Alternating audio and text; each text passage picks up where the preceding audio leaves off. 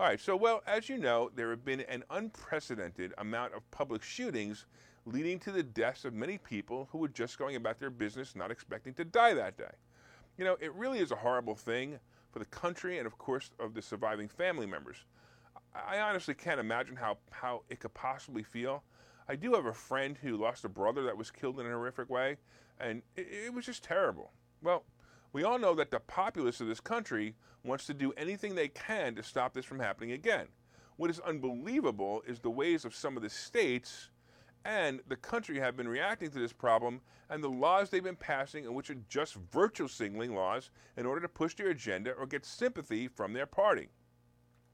Look, the Second Amendment of the Constitution of the United States is clear when the words, the right to bear arms cannot be infringed.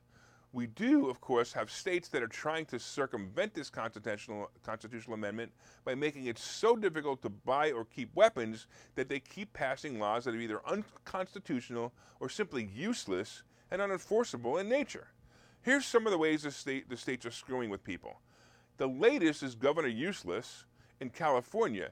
His state just passed a law that is so ambiguous that it puts every gun shop in danger of being sued.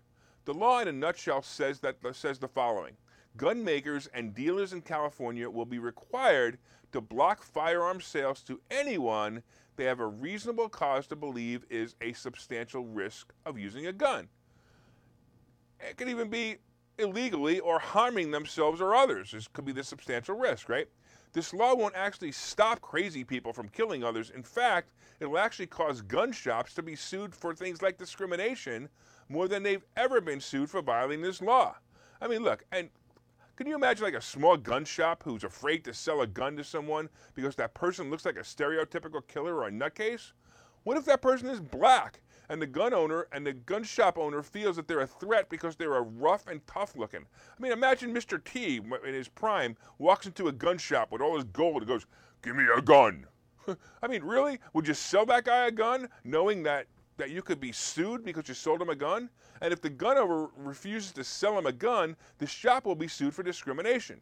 On the other hand, if a pleasant person walks into the gun shop, "Hi, I'd like to buy a gun," and a few days later has a meltdown, how could the gun shop owner, who will now be sued, know not to sell this person a gun?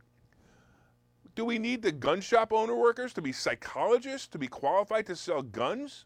So this new gun law, which is nothing but virtue signaling mess, gets added to the list of dumb laws that either do nothing or restrict people so much that they can't enjoy their Second Amendment rights. Even the latest bipartisan bill signed into law, the country only had one real piece of meat in it. And I happen to agree with this piece of meat. I'll tell you about it in a minute. This bill allows people who are applying for a gun license to have their records unsealed for a gun application. Records that are normally sealed when a person turns eighteen will now be open for review to issue a gun license.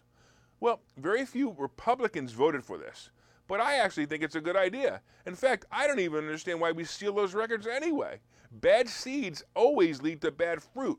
We should know a bad seed before the fruit rots society. Another gun, dumb, another dumb gun law, like in New York City, sends that indoor that that to bring that indoor to bring a gun. In other words, if you want to bring a gun into a store, the store must have a sign posted that says "Guns Welcome." Do you believe that? What kind of idiot would put that sign on their door? Not because they want or don't want guns in their shop, but because it's an idiotic sign. Imagine a store being robbed at gunpoint. The store employees are on the uh, on, on the ground with the guns at their back by the criminals, right? Now a good Samaritan who happens to be carrying for protection happens to walk by. He looks up at the door, he looks in the window, and he does not see a sign that says "Guns Are Welcome," so I guess he needs to go about his business and not try to help. Yeah, I know the irony of the example. The criminal who was robbing the store didn't see a sign that said "Guns Are Welcome" either. He really needs to leave. Doesn't he know the law? Well, as more and more amendments are being upheld by the great right-leaning justices, we may see more and more dumb gun laws that will hurt the good people and make the bad people stronger. Look, honestly, if you haven't already applied for your gun permit, go get it before it's too late. Even if you never intend to get a gun, you should still have the permit in case you can't get one in the future. Because believe me, they're going to make it tougher and tougher to get one. I, I mean, it's it's ridiculous what's going on. Let's take guns away from the people who are responsible and make sure that the people who are irresponsible can still get them. What's happening to this country? It's unbelievable.